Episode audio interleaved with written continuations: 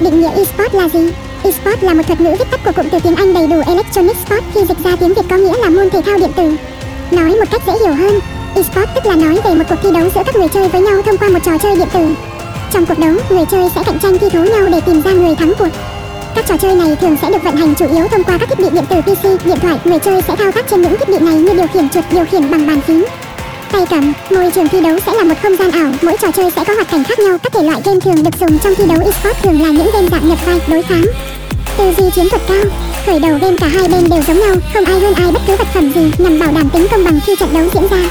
Những thể loại game eSports phổ biến như LOL, Dota 2, CSGO, FIFA Online 4, PUBG Mobile, PUBG PC tập kích cốt bắn các thể thức thi đấu còn tùy vào từng trò chơi cũng như luật ban hành. Thường thì người chơi sẽ thi đấu theo dạng solo, đấu đơn, giảm đu, đấu đội hoặc squad đấu nhóm 4, 5 người. Mỗi trận đấu diễn ra đều có trọng tài giám sát trận đấu, điều này sẽ giúp trận đấu không có tình trạng gian lận xảy ra.